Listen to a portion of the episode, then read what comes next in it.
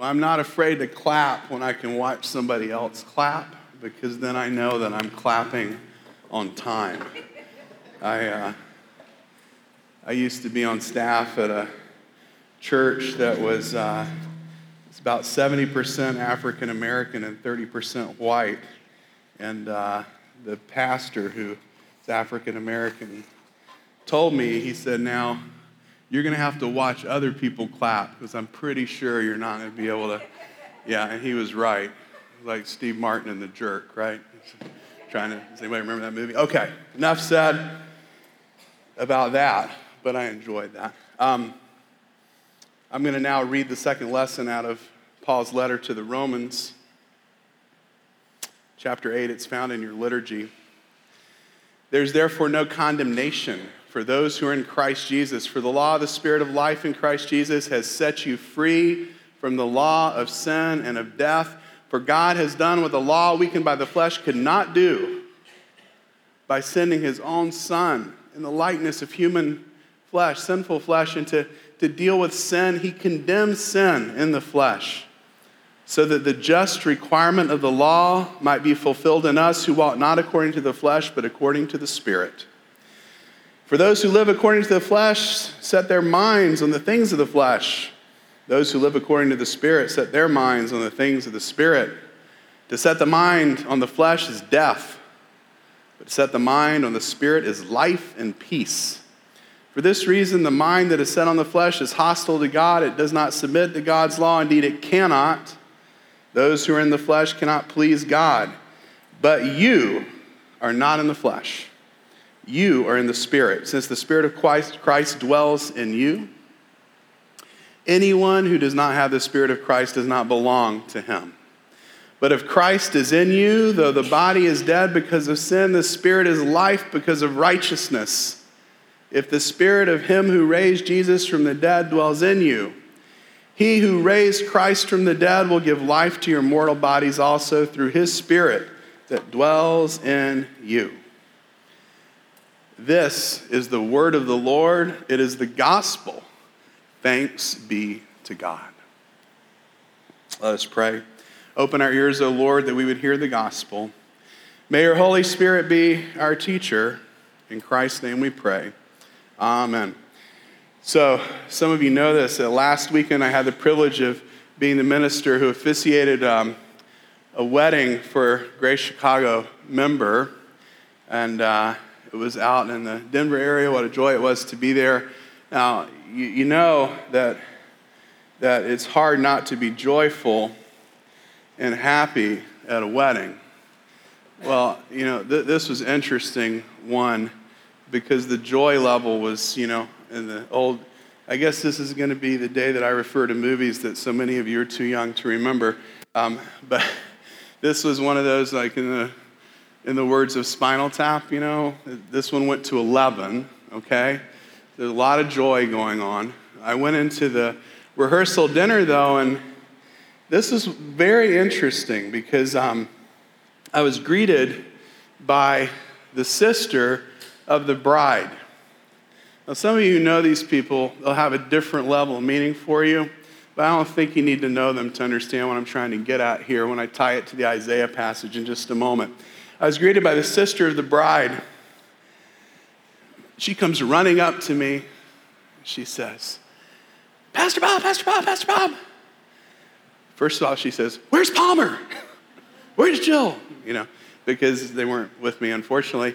Uh, and then she said, I'm so glad you're here. I'm happy, happy, happy, happy, happy, happy, happy, happy, happy, happy. And she did a happy jig. Happy, happy, happy. You know, if you looked as, if you were looking on as an uninformed observer, you would think that the sister of the bride must be the bride. I mean, in that moment, she captured all the joy in the room all the joy in the room. Now, analogies are never perfect, but I wanted to open this way because something interesting and surprising is going on in the Isaiah passage the one that called us to worship this morning, and it's easy to miss. With all the language of trees clapping and mountains singing, you might want to go back and just glance at that. It's at the very end of that passage. With all the language of trees clapping and mountains singing, you might be tempted to think that all of these signs of redemption are meant first and foremost to be signs of joy for human beings who are, after all, the objects of God's redemptive love. But no. Instead, the prophet says, These mountains singing, trees clapping, these are memorials for the Lord. These are everlasting signs that cannot be cut off. If you hear this and it registers with you, it should send a little chill up your spine or bring tears of joy to your eyes because what the prophet is saying is that the battle to redeem human beings and our world is not a battle humans win. It's not a battle humans are even supposed to enjoin. It's not a battle that we can win. It's a battle that God takes on as his own. When the prophet Isaiah, God's oracle, speaks of God's future redemption of humankind, he speaks of what he doesn't know fully. That's the way it is with prophets. They prophesied about things that were beyond their grasp, but it's a redemption that he points to that we do know about. Isaiah speaking of the redemption made possible through Jesus' death on the cross, through which he defeated sin and its power. God the Father raised him from the dead as a vindication which of his sacrificial death on our behalf.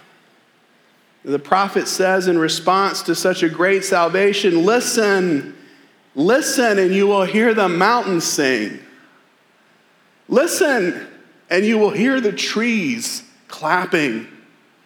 In other words, God's victory over the enemies of human flourishing makes God happy, happy, happy happy, happy, happy. I wanted to come to our text in Romans this morning through this insight from Isaiah because it's very important. We are hindered and prevented from responding to the gospel as we should unless we understand that sin's defeat is God's victory for us. We have nothing to do with the battle, it's out of our hands. The salvation of the world is God's battle won on our behalf. So much so that, as we just mentioned, the celebration of the victory begins first with God's celebration a memorial for the Lord, an everlasting sign that cannot be cut off. Now, to be sure, this is a celebration that we do enter into. I mentioned that at the beginning of the worship service this, this morning. You know, when you, whenever you come into a worship service, you know, keep this thought in mind and close to heart. You're entering into a celebration that was going on before you got here. It was going on before the foundation of the world. Because when God created, God knew that God would forgive and he knew that he would defeat all of the enemies of human flourishing, that he would not just restore us to the glory that our original primordial parents had in the garden, but he would restore us and indeed invite us into a glory that participates into the very glory that Father and Son and Holy Spirit have shared before the foundation of the world. And that's why every worship service is a party that's been going on before we got here. So we do share in the joy but we miss the point. We don't realize that we're sharing in a joy that belongs to God more properly than it ever will belong to us. Doesn't mean that it doesn't belong to us. It means that we don't get it right if we don't realize the joy first belonged to God. Now, it's really quite humbling, isn't it, to think this way? Um, God's victory on our behalf will never make us as happy as it makes God. But I can't understand this just a smidgen as a parent. Just a smidgen. Now, those of you who aren't parents, you may have nieces or nephews. You may have those people who are very dear to you, who you look after. I think that you'll be able to create your own analogies for this. But when I think of all the sacrifices that we parents make and the joy that those sacrifices do bring our children, there's a sense in which we realize that their joy over the fruits that our sacrifices made possible for them will never bring them as much joy as it brought us to make them in the first place. Now, that's how love works on a human level. How much more so with the love of God? And so, when we come to the passage in front of us this morning, we have, because of everything that we've been saying up to this point, we have a theological framework for what Paul is talking about. Remember that sin often occurs in Romans, in the sentences that Paul writes. Sin often occurs as the subject of a sentence. Sin did this, sin did that. Sin is a power that traps human beings. Our worship is distorted and we become idolatrous as a result of what sin did. We imagine ourselves to be self determining, not answerable to our Creator because of the seductive power of what sin did. And even when we make a goal of living morally, we find that we are unable to do it because of the power of sin. Romans 7, right before this. But God does in Christ what we cannot do for ourselves, frees us from sin's power. There's therefore no condemnation for those who are in Christ Jesus. For the law of the Spirit of life in Christ Jesus has set you free from the law of sin and death. For God has done with the law what the law, weakened by the flesh, could not do by sending his own Son, the likeness of sinful flesh. And to deal with sin, he condemned sin in the flesh so that the just requirements of the law might be fulfilled in us who walk not according to the flesh, but according to the Spirit. God has defeated sin.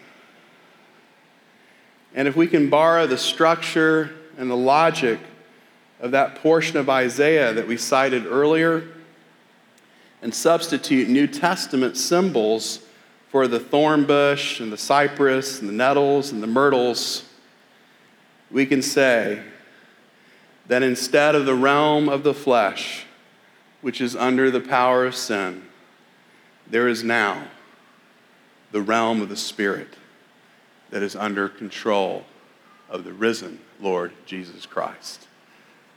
No more thorn bushes, but cypresses. No more nettles, but myrtles. No more flesh, but spirit. That is a memorial to the Lord. A sign will not be cut off. The spirit of him who raised Jesus from the dead dwells in you. That is the memorial to the Lord, an everlasting sign that will not be cut off. What's the so what of all of this? What is the so what of all of this? The so what of all of this lies in how we are to live in light of this truth. Paul says that we should set our minds on the Spirit. Now, that word that is translated mind is from a family of words that Paul loves to use when he's talking about the pattern of living to which Christians are called have the same mind in you that was in Christ Jesus, is how he says it in Philippians chapter 2. And what Paul is saying here is that we should have a pattern of thinking, a pattern of being, a pattern of feeling that leads us to confess that we can only offer our weaknesses and our frailty and our brokenness to God. That's all we got. But that's how God wants us to come. That's what it looks like to have mindset on the Spirit, is to confess that our only hope is that God has defeated sin on our behalf. That pattern puts us in the power of the Spirit. Conversely, if we don't live that way, we may think, in fact, we will think, that we're on our own power and maybe take pride in that. But we're actually being controlled by the deluding power of sin. That's what is meant by setting our mind on the flesh.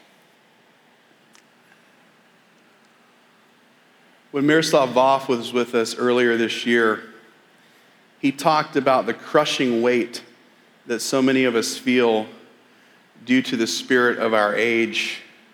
He called it the bad infinity of perceived infinite moral responsibility. He said this, and I quote In a highly competitive world that never seems to stop, one task chases another, and we're never done. Sisyphus strains and grunts, always overwhelmed, always inadequate. He doesn't dance, he doesn't rejoice. But it's not simply that we feel overwhelmed and inadequate. Rightly or wrongly, we experience the impossible task as our moral responsibility, not simply as our personal ambition. Perceived infinite moral responsibility means an abiding culpability, a low intensity and articulate guilt that bleaches color from our experience in the world. Together, inadequacy and guilt arrest joy and make its muscles shrivel. Enveloped in mists of futility and melancholy, we comfort ourselves with excitement and fun but rarely achieve the richer pleasure of joy. End of quote. Sisters and brothers, we can enter into joy. We really can. And we enter into joy when we enter into God's joy. When we enter into God's joy over God's victory on our behalf. God has defeated every enemy of human flourishing in his defeat of sin and evil on the cross. This has made God happy, happy, happy. Enter into God's joy as you fall into the riches of God's salvation of the world in Christ Jesus. In the name of the Father and the Son, and the Holy Spirit. Amen.